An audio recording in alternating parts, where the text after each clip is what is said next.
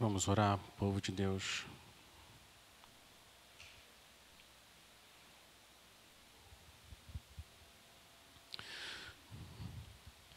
Senhor, nós estamos aqui diante da tua palavra. A gente acabou de cantar que não há outro igual a Cristo, que as tuas promessas são incomparáveis. Senhor, mostra essas verdades agora em Mateus 17. O Espírito Santo faz com que a glória de Cristo traga luz nas nossas mentes, nos nossos corações e que nossos desejos sejam transformados, nossa vontade, a nossa vida. Nos mostre como Cristo é incomparável. Nós oramos no nome dele. Amém. Amém. Nós temos fome de glória. Existe uma fome por glória no coração humano, no coração de cada um de nós. A gente tem o desejo de ser notado os aplausos e o reconhecimento fazem a gente se sentir bem. A gente se sente importante, a gente se sente amado, a gente se sente aceito, a gente sente que a nossa vida vale alguma coisa. Quando a gente ganha alguma competição no esporte, quando a gente tira uma nota boa na escola ou na faculdade, quando a gente prepara uma comida, quando a gente dá uma aula, quando a gente prega um sermão, quando a gente coloca uma foto nas redes sociais. Existe esse desejo, essa fome por glória. Talvez você não fique sonhando em ser famoso, em ser reconhecido pelas pessoas. Talvez você odeie ser o centro das atenções. Mas isso não significa que você também não tenha fome por glória. Na verdade, a busca por glória, nesse caso, está menos relacionada a grandes conquistas e mais relacionada a evitar a vergonha. Olha o que, que o pastor J.R. Vassar diz sobre essa busca de glória. Ele fala Nesse caso, você pode não se importar em ganhar a corrida, você só não quer tropeçar e chegar em último. O aplauso da multidão não é o prêmio para você, o prêmio é evitar as vaias. O desejo por exaltação e o medo da humilhação, tudo isso é fome por glória. Olha que insight Assim como o nosso estômago ronca por comida, o nosso coração ronca por glória. Deus nos fez assim.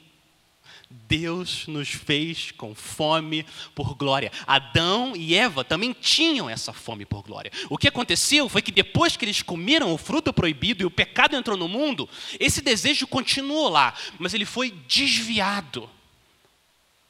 O problema não está na fome por glória. O problema é nós buscarmos saciar essa fome nos lugares errados. Esse é o problema do ser humano. E a transfiguração de Jesus aqui no monte redireciona os nossos corações para o lugar onde a gente pode sim ser saciado por glória. A gente nunca vai se livrar desse desejo. E a gente nem quer se livrar do desejo por glória. O que a gente quer é reorientar o nosso coração para buscar no lugar certo nele. O que eu quero fazer com vocês então é mostrar em três passos a glória de Cristo no Monte da Transfiguração. Primeiro passo, quero mostrar para vocês a relação de Jesus com Moisés. Um segundo passo, a relação de Jesus com Deus. E então, terceiro e último passo, a relação de Jesus conosco, com cada um de nós. Primeiro passo, relação do Senhor Jesus com Moisés. Jesus é o profeta prometido, ele é o grande profeta prometido como Moisés. Perto do final da vida de Moisés, Deuteronômio 18, o Senhor, Deus, prometeu: do meio de vocês, eu vou levantar um profeta semelhante a Moisés. O que a gente acabou de ler aqui em Mateus 17 é a prova do cumprimento dessa promessa que Deus fez 1400 anos antes. E Jesus é o cumprimento dessa promessa. Olha como a experiência de Jesus no Monte da Transfiguração, em vários aspectos, vários aspectos, se assemelha à experiência de Moisés no Monte Sinai, quando Moisés estabeleceu a antiga aliança. Agora a gente tem aqui o Rei Jesus, estabelecendo a nova aliança. Qualquer semelhança não é mera coincidência. Primeiro, Moisés sobe ao Monte Sinai. Jesus também sobe a um alto monte. Olha o versículo 1. Fala: Seis dias depois, Jesus tomou consigo Pedro, os irmãos Tiago e João e os levou, em particular, a um alto monte, como era alto monte, Sinai. Segundo, Moisés também foi coberto lá no alto do monte por uma nuvem. E a mesma coisa aconteceu aqui, olha o versículo 5. Falava ele ainda, Pedro estava falando, quando uma nuvem, também uma nuvem luminosa, cobriu-os, envolveu. Terceiro, lá em Êxodo, a gente olha, Êxodo 24, a experiência de Moisés subindo para receber as tábuas da lei. Depois de seis dias, Deus falou. Olha como começa o versículo 1. Seis dias depois. Quase nunca nos evangelhos eles dão essa precisão de tempo. É sempre um tempo depois, um tempo depois. E aqui Mateus fala seis dias depois por causa da experiência que Moisés teve no Monte Sinai. Quarto, a glória do Senhor pousou sobre o Monte Sinai, sobre Moisés, e a gente vê aqui no versículo 2 a glória do Senhor também. Olha o que aconteceu com Jesus. Jesus foi transfigurado diante dele, ele refletiu a glória do Senhor ali diante deles. E por último, o último testemunho claro que a gente deve entender o que está acontecendo com Jesus aqui como cumprimento de uma profecia. Jesus é o grande profeta que Deus enviou. É que, na promessa que Deus fez em Deuteronômio, olha o que ele disse através de Moisés. Olha o que ele disse, eu vou ler para vocês, Deuteronômio 18, 15. O Senhor, seu Deus, fará com que do meio de vocês, do meio dos seus irmãos, se levante um profeta semelhante a mim, Moisés que está falando, semelhante a mim, e Deus fala: a ele vocês devem ouvir. A ele, esse profeta que eu enviar, a ele vocês devem ouvir. Agora, olha o que Deus fala da nuvem, olha o versículo 5. Olha o que a partir da nuvem Deus fala para os discípulos. Falava ele ainda, quando uma nuvem luminosa os envolveu, e eis, vindo da nuvem, uma voz que dizia: Este é o meu filho amado, em quem me agrado, escutem o que ele diz. Lá é Deuteronômio a ele vocês devem ouvir. E agora Deus fala: escutem o que ele diz, porque ele é o profeta. Ele é o cumprimento. Deus está falando: tudo o que Jesus falar, tudo, tudo, cada pingo no i, cada tio, ouçam o que implicitamente ele está dizendo. Ouçam, creiam, obedeçam, abracem, vivam a partir do que Jesus disser. Porque quando Jesus fala, Deus fala.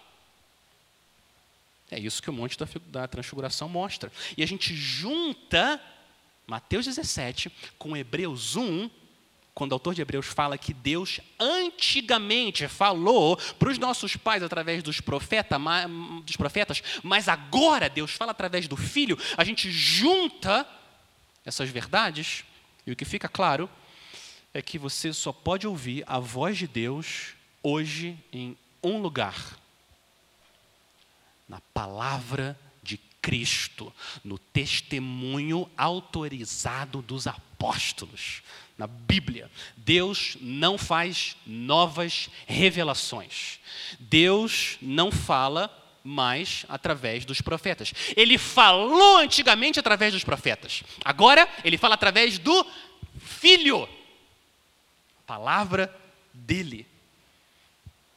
Se a gente quer ouvir a voz de Deus hoje, a gente pode ouvir, todo dia você pode ouvir a voz de Deus, através da palavra de Cristo. Testemunho, Filho de Deus. Segunda implicação é que porque Moisés estava relacionado à antiga aliança. Cristo agora inaugura uma nova aliança. antiga ficou para trás. O que acontece é que a gente não volta no tempo, na salvação, no tempo da redenção, e a gente não começa a colocar candelabros aqui no prédio da IBJM. A gente não acende incenso, a gente não festeja a festa dos tabernáculos, nem Purim, e nem eu vou pregar com vestes sacerdotais. E os músicos não são levitas, e a gente não guarda o sábado, e a gente não exige circuncisão, a gente não toma ceia só com pães asmos importados de Israel. Isso tudo ficou para trás. Agora chegou o Filho, Cristo. É para Ele que a gente olha. Tudo era sombra. Jesus é realidade. E é isso que o Monte da Transfiguração mostra. Primeiro passo, a gente vê a glória de Cristo. Que Jesus é o grande profeta, como Moisés. Mas ele é mais. Ele é mais do que um grande profeta. Jesus não só é um grande profeta, ele é o grande Deus. É o segundo passo. O segundo passo é a relação de Jesus com Deus. E a gente vai ver que Jesus não é só um grande profeta, como Moisés, mas ele é maior que Moisés. Ele é, Jesus é o Deus de Moisés. Versículo 1, a gente pode agora entrar no texto.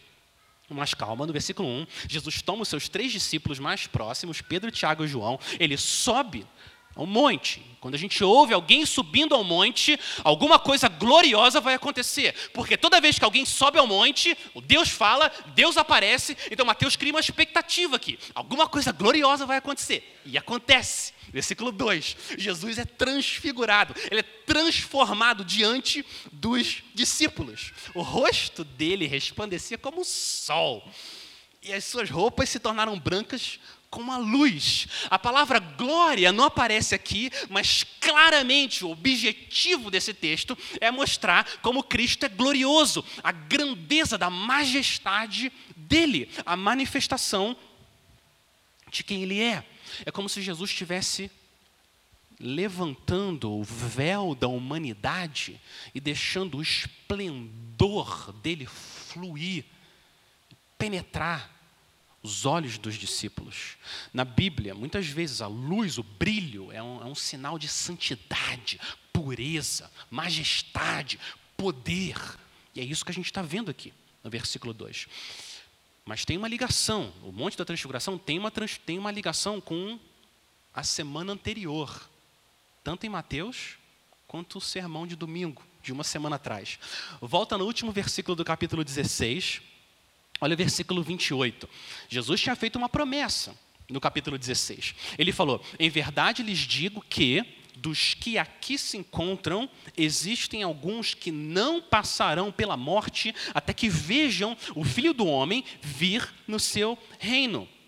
Então a transfiguração é uma prévia de que Jesus está falando a verdade. Ele está mostrando a glória dele e alguns que não passaram pela morte estão tendo uma prévia da glória que ele vai ter quando ele voltar no reino dele.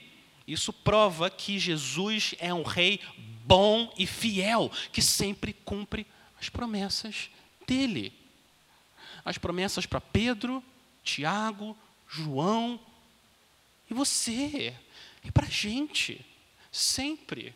Por que, que a gente fica tão preocupado, tão ansioso? A gente tem o rei que é todo poderoso, é o próprio Deus, sempre fiel. Ele falou que cuida das aves, as aves do céu. a gente é muito mais importante. Por que, que a gente fica tão preocupado, ansioso? Porque a gente tira os olhos da glória dele, de quem ele é. Tem alguma chance do Senhor não cumprir as promessas que ele fez para você? Nenhuma. Ele é fiel. Ele é bom. A gente pode descansar no nosso Moisés, nosso Cristo, nosso Deus. Mas tem uma diferença entre a experiência de Moisés e a experiência de Cristo. Olha isso. Quando Moisés ficou diante de Deus, o rosto de Moisés resplandecia por causa do contato dele com a glória de Deus, e, vocês lembram, ele colocou um véu, e esse véu cobria a glória quando ele estava diante do povo de Israel. Foi o que Moisés fez. Mas olha o que acontece com Jesus. De onde que sai a glória de Jesus? Agora não veio de Deus e ficou refletindo nele. A glória irradia de Jesus. Moisés contemplou a glória de Deus, Jesus irradia a glória de Deus. Sai dele, ele é a fonte. E não só isso. Com Moisés, com Moisés, funcionou. Ele colocou um véu e foi suficiente para conter esse reflexo da glória. Mas o que acontece com as roupas de Jesus? Olha o versículo 2. As roupas de Jesus se tornam brancas como a luz. Por quê? Porque a glória dele atravessa as roupas de tanta glória, porque ele é o próprio Deus. Ele é a imagem do Deus invisível. Ele é o próprio Deus em carne. E o que está acontecendo aqui, a gente vê a intensidade da glória de Deus. Jesus está mostrando, criar fé nos discípulos, mostrar quem Ele é, mostrando a glória que Ele tinha com o Pai antes que houvesse mundo e a glória que Ele vai ter em breve, depois da cruz e da ressurreição. Então fica claro que Jesus é o grande profeta, mas Ele também é o Messias, Ele é o próprio Deus. Jesus é Deus em carne, Ele é o Deus de Moisés, Ele é o nosso Deus. Dá para entender por que Jesus fala que quem quer ver o Pai, olha para Ele. Se quer conhecer, quer saber como Deus é, olha para Cristo. Abre a Bíblia e olha para Cristo. E se a gente quer conhecer a Deus, a gente precisa conhecer o Jesus da Bíblia. Agora olha o que acontece. Companhia, chega a companhia. Chega a companhia para os discípulos e para o Senhor, versículo 3, Moisés e Elias aparecem. Por quê? E eis que lhes apareceram Moisés e Elias falando com Jesus. Aqui Mateus não fala o que, que eles estavam conversando. Lucas é o único que conta o assunto da conversa. Eles estavam falando sobre a morte de Jesus, o êxodo de Jesus, a partida de Jesus. Eles estavam falando sobre a cruz, a vitória do Senhor sobre a morte e os seus inimigos. Mas por que Moisés e Elias? Moisés representa a lei e Elias representa os profetas. Você junta a lei com os profetas, você tem o Antigo Testamento sendo representado, a antiga aliança. Então o que é está acontecendo aqui é que o Antigo Testamento, representado por Moisés e Elias, estão dizendo: é ele, é ele, é ele. A gente falava dele, a gente veio mostrar quem ele é. Eles estão juntos, estendendo o tapete vermelho para a chegada do rei reentrar nesse mundo. Olha como o Antigo Testamento termina. Volta um livro na sua Bíblia. Volta para o livro de Malaquias. Vai voltando em, em, em, Mateus e você atravessa aquela folha em branco que deve ter aí. E você chega no último livro do Antigo Testamento, que é Malaquias, e o último capítulo, e os últimos versículos. Então, eu quero ler com vocês os últimos versículos do último capítulo do último livro do Antigo Testamento. Olha como termina a revelação da antiga aliança. Malaquias 4, eu vou ler com vocês a partir do 4. Malaquias 4, 4. Lembrem-se da lei de Moisés, meu servo, Moisés, meu servo, a qual lhe prescrevi em Horebe para todo Israel, a saber, estatutos e juízos. Eis que eu lhes enviarei o profeta Elias, antes que venha o grande e terrível dia do Senhor. Moisés e Elias. Ele converterá o coração dos pais aos seus filhos e o coração dos filhos aos seus pais, para que eu não venha e castigue a terra com maldição. Então, o Antigo Testamento termina com Moisés, o servo, e Elias, o profeta. E agora os dois aparecem em glória no monte para apontar e mostrar para a gente e serem testemunhas de Cristo, o Filho. Não só servo, não só profeta, filho. Ele é o filho de Deus. Mas antes de Deus falar, de novo, vem Pedro. Eu amo Pedro. Mas, bom, ele abre a boca de novo. Versículo 4. Ele toma a palavra antes de Deus falar, então Pedro, tomando a palavra, disse a Jesus: Senhor, bom é estarmos aqui. Se o Senhor quiser, farei aqui três tendas: uma para o Senhor, outra para Moisés e outra para Elias. Marcos, no Evangelho, fala que Pedro falou porque ele não sabia o que dizer. Quantas vezes a gente não sabe o que dizer e a gente fala o que não deveria porque a gente perdeu uma oportunidade rica? Mas está aqui, nosso amado Pedro. Ele, eh, quando a gente está com medo, coisas que não são muito, muito úteis saem pela nossa boca. A ideia de Pedro parece não ser muito boa. O texto não diz por que, que ele queria construir tendas, mas a gente vê também o relato de Lucas e parece que, ele, que Moisés queria continuar lá. Vamos ficar mais tempo aqui, vamos fazer tendas, ninguém vai embora. Vamos ficar aqui, passar mais tempo. E Deus interrompe. Deus, o Senhor, interrompe Pedro no versículo 5. Falava ele ainda, Pedro estava falando, quando uma nuvem, uma nuvem luminosa os envolve. E eis que vindo da nuvem uma voz, não só a nuvem, mas agora a nuvem fala. Deus fala através da nuvem, uma voz que dizia: este é o meu filho amado, em quem me agrado. Escutem o que ele diz. A nuvem é um símbolo da presença de Deus. Deus guiou o povo de Israel através de uma nuvem no deserto. Quando o tabernáculo foi construído, Deus preencheu o tabernáculo com uma nuvem para falar que ele estava ali, e aqui de novo, a nuvem. Mas qual o problema com a proposta de Pedro?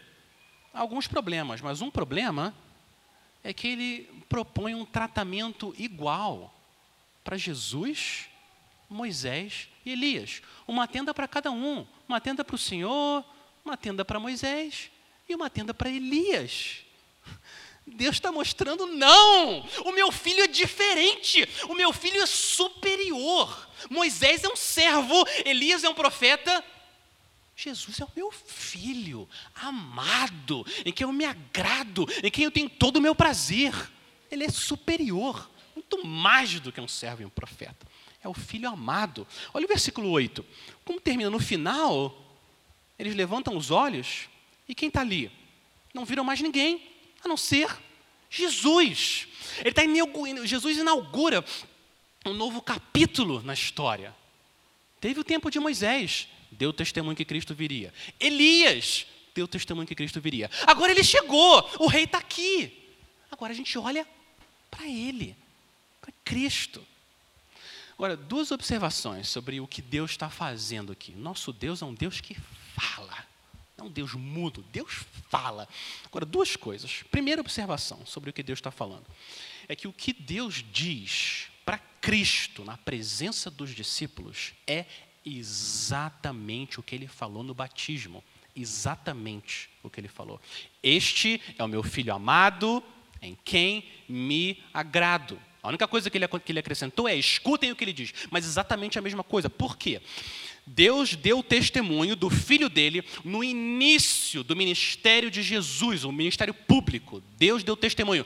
Ele é o meu filho, eu amo ele, tudo que ele faz, eu amo. Ele é a minha representação perfeita. E agora, num ponto crucial do ministério de Jesus. Porque agora, Jesus está indo numa trajetória em direção a Jerusalém para morrer. E Deus, de novo, repete, reforça o testemunho. Ele é o meu filho amado. me agrado em tudo que ele faz. Vocês vão ver, ele vai entregar a vida dele na cruz. Eu vou trazer glória ao nome dele glória ao meu nome. Olhem para o meu filho. Minha primeira observação, mas agora tem uma segunda observação sobre o que Deus fala. Deus falou no batismo. Deus falou no Monte da Transfiguração. Mas quando chegou na cruz, Deus ficou em silêncio. Deus meu, Deus meu, por que me desamparaste? Deus fica quieto, silêncio dos céus. Por quê?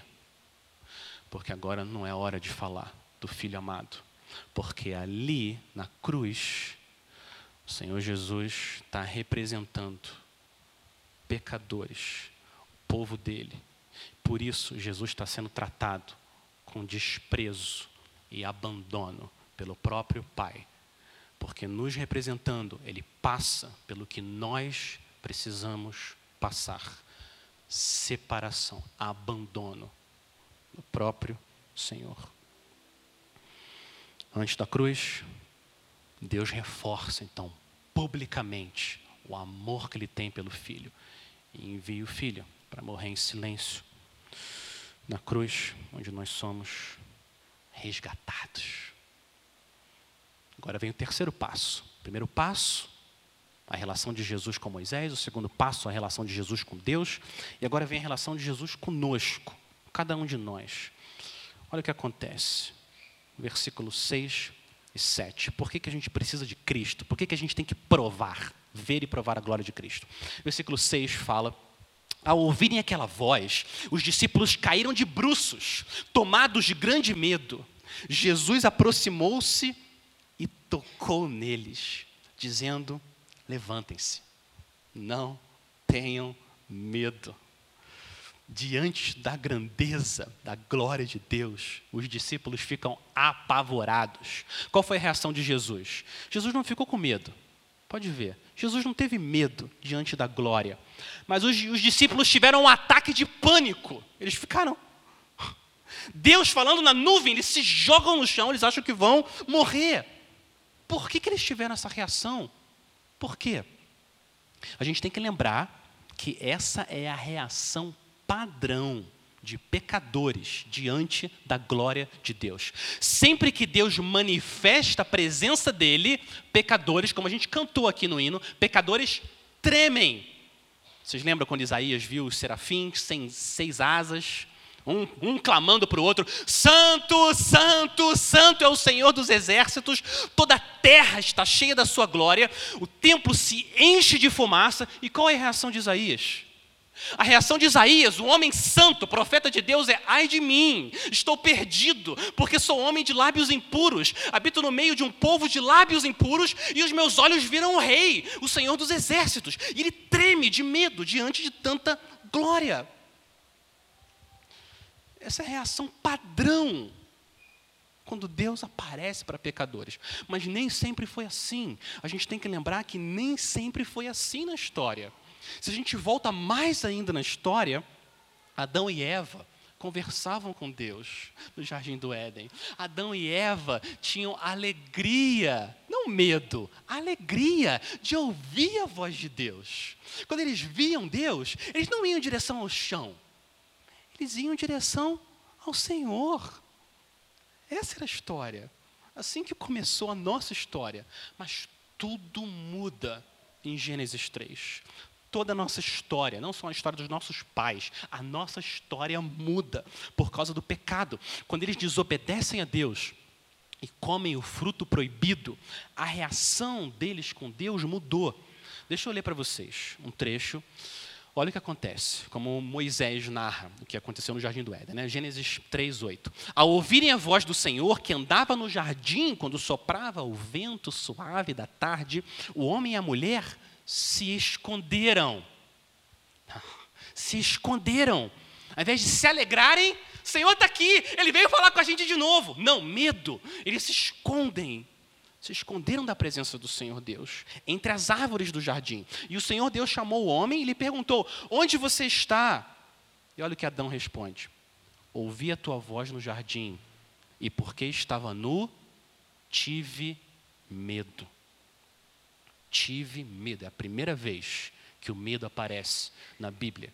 E a partir daí, ele está presente em todos os corações, especialmente quando Deus se revela na sua glória. Por que, que a gente tem medo de Deus e da glória de Deus? Por quê? Porque a gente sabe que tem alguma coisa errada entre nós, criaturas pecadores, e Ele, o Criador Santo. A gente sabe disso existe uma consciência. A gente se sente culpado. A gente tem vergonha quando a gente faz coisas que ofendem a Deus. E mais profundamente ainda, a gente sabe que a gente tentou roubar a glória de um Deus santo. E isso deixa a gente nesse estado de tremor pecaminoso diante do Senhor. Ao invés da gente buscar satisfação na glória de Deus, a gente busca, como Jesus falou, satisfação na glória dos homens. E isso cria um problema desconforto, medo, separação entre nós e Deus. Todos nós experimentamos isso. E nosso coração se derrete como cera, e nosso joelho fica mole como água diante da santidade do Senhor. E essa não é uma questão psicológica, não é um medo subjetivo, ele é um medo real, porque a gente sabe que o pecado é real e Deus é real. A gente não pode sobreviver na presença desse Deus. E o testemunho de Deus é: todos pecaram e carecem, carecem da glória de Deus. Repara que só os discípulos ficaram com medo, Jesus não, e eles ficaram com medo quando? Quando que eles ficaram com medo? Quando Deus diretamente, Deus diretamente fala com eles. Aí eles ficam com medo. Quando Deus revelou a sua glória, não através de Cristo, mas diretamente, eles ficam apavorados. Isso faz todo sentido, porque enquanto a gente não conhece a Deus, a gente acha que está tudo bem, e a visão que a gente tem da gente é que nós somos justos e razoáveis, porque a gente fica nesse plano horizontal. Mas quando a gente tem acesso à santidade divina, fica claro, nós somos expostos à majestade de Deus. E a nossa reação é: ai de mim. E a gente tem medo. Mas eu tenho uma boa notícia. Tenho uma excelente notícia. Tem como você trocar o medo por amor. É possível a gente lançar fora o medo. E isso acontece através do amor. 1 João 4,18: No amor não existe medo. Pelo contrário, o perfeito amor lança fora o medo. Jesus não teve medo porque ele sabe que ele é completamente amado pelo Pai. Deus pode revelar a majestade toda dele. Tudo isso é amor para mim. E esse perfeito amor é oferecido para nós hoje, todo dia, através da fé no Filho de Deus, crendo nele. A única maneira da gente não ter medo de Deus, mas saber que nós somos amados por Deus, é se a gente se esconde em Cristo, se refugia nele, confia nele. E a gente troca o medo da punição de Deus pela certeza do amor de Deus. A gente fica seguro na presença do Senhor. Não por causa da nossa vida santa, mas por causa da vida santa de Cristo. A gente sabe que a santidade de Deus agora não vai fulminar o nosso ser, mas a santidade dele vai aquecer nosso coração. Se a gente está em Cristo. Como Calvino disse, quando a gente troca a nossa vã justiça própria pela perfeita justiça de Cristo, a gente ganha essa segurança. Deus me ama. Cristo morreu no meu lugar. Ressuscitou para minha justificação. E eu fico seguro na presença do Senhor. Olha o versículo 8. Eles levantam os olhos, não vem ninguém. E agora, Jesus já disse para eles: podem se levantar, não tenham medo, eu estou aqui, eu sou o Filho de Deus. O que acontece em seguida, versículo 9, que eles descem do monte, Pedro, Tiago e João descem do monte, e Jesus de novo pede para eles guardarem segredo. Por que Jesus faz isso? Versículo 9: Ao descerem do monte, Jesus lhes ordenou: Não contem a ninguém o que vocês viram, até que o filho do homem ressuscite dentre os mortos. Por quê? Jesus fez isso várias vezes em Mateus. Porque ainda não é a hora. Primeiro, ele precisa completar a obra da salvação. Jesus sabe, ele tem que passar pela cruz, ressuscitar, tumba vazia, vem em glória. Agora sim, agora vocês vão ser espalhados pelo mundo para espalhar o evangelho da glória de Deus. Mas antes, o Senhor Jesus tem que completar a obra dele. O versículo 10, os discípulos ficaram com uma dúvida. Aquela experiência no monte gerou uma dúvida no coração dos discípulos. Versículo 10, eles fazem uma pergunta para o rei. Por que então os escribas dizem ser necessário que Elias venha primeiro. Os escribas são os líderes religiosos da época e eles agora estão confusos. Jesus está falando que vai vir em glória, mas os escribas que estudaram tanto o Antigo Testamento estão dizendo que antes, antes do Senhor reinar, antes tem que vir Elias, ele precisa vir. Os escribas estão certos ou eles estão errados? Jesus responde e diz que os escribas estão certos e eles estão errados também. Em um aspecto, eles estão certos, no outro, eles estão errados. Eles estão certos que Elias virá. Versículo 11. Jesus responde: De fato, Elias virá e restaurará todas as coisas. Jesus está se referindo à profecia de Malaquias 4 que a gente leu há pouco tempo. Sim, Elias tem que, tem que vir primeiro de Cristo. Sim, os escribas estão certos. Eles estão errados porque eles não perceberam que Elias já veio. Elias já veio. João Batista veio representando Elias. Olha o versículo 12. Eu, porém, lhes digo que Elias já veio e não o reconheceram. Jesus não está falando de reencarnação, mas está falando de um homem que veio cumprir a profecia de alguém que viria num ministério como o de Elias. Ele fala: não reconheceram, pelo contrário, fizeram com ele tudo o que quiseram. Assim também o filho do homem irá sofrer nas mãos deles. Então os discípulos entenderam. Jesus explica, né, e os discípulos entenderam que ele estava se referindo a João Batista. João ia vir como precursor, preparando o caminho para o Messias, mas ele já veio. Por isso que agora eu vou passar pela cruz. Muito bem, eu quero, terminar com duas perguntas para vocês. E duas perguntas pessoais, se vocês me permitem. Duas perguntas bem pessoais para cada um de nós, diante da glória de Cristo, na transfiguração. A gente tem que responder essa manifestação de glória.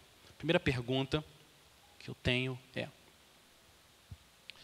você tem medo de ser condenado por Deus? Você tem medo?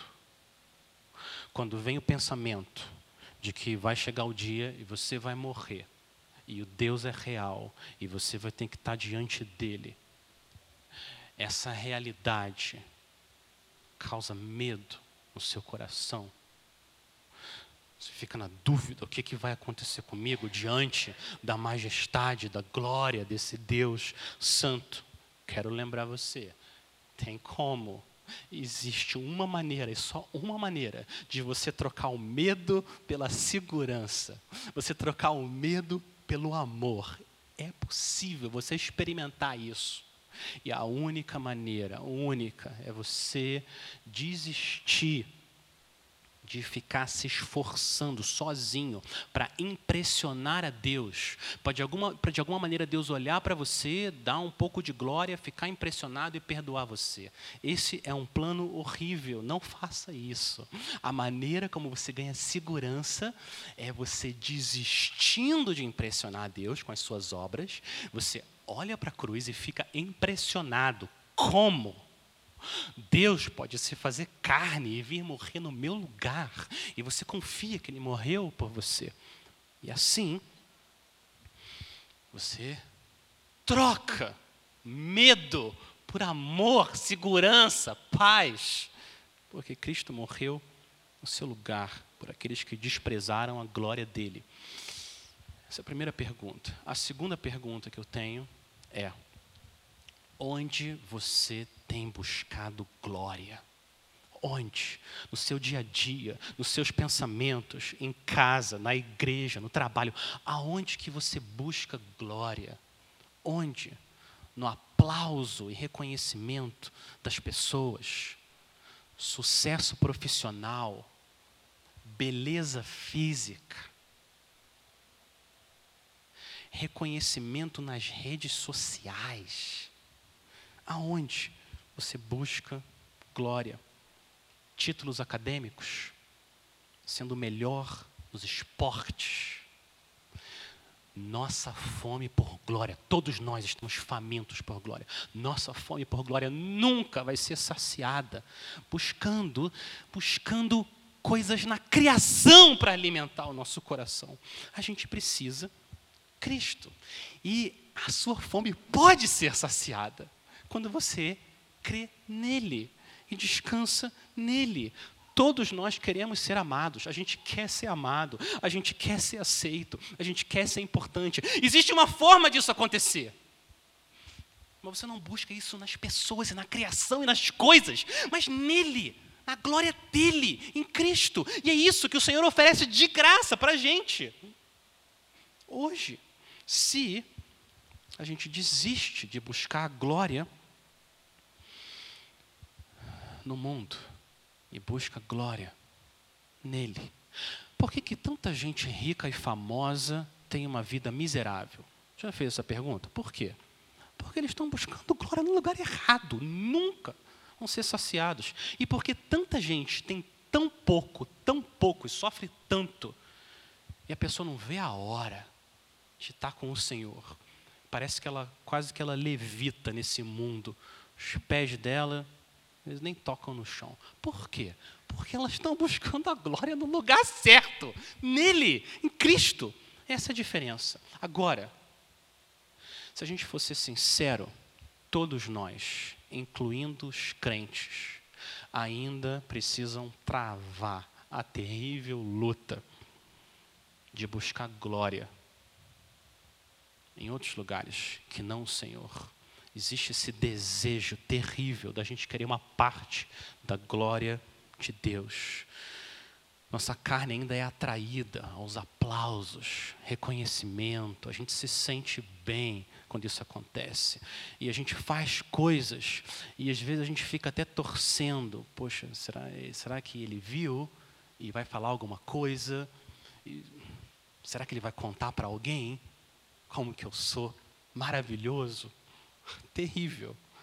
Mas a gente tem que lutar contra essa busca por glória própria. Aconteceu em Gênesis 3 e agora a gente pode se mortificar. Existe esperança para aqueles que estão famintos de glória e ainda lutam por buscar glória no lugar errado. Existe esperança.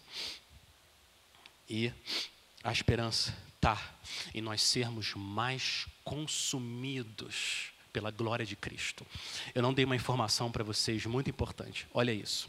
Essa palavra transfigurado, ela só aparece, todo o Novo Testamento, ela só aparece mais duas vezes. Duas.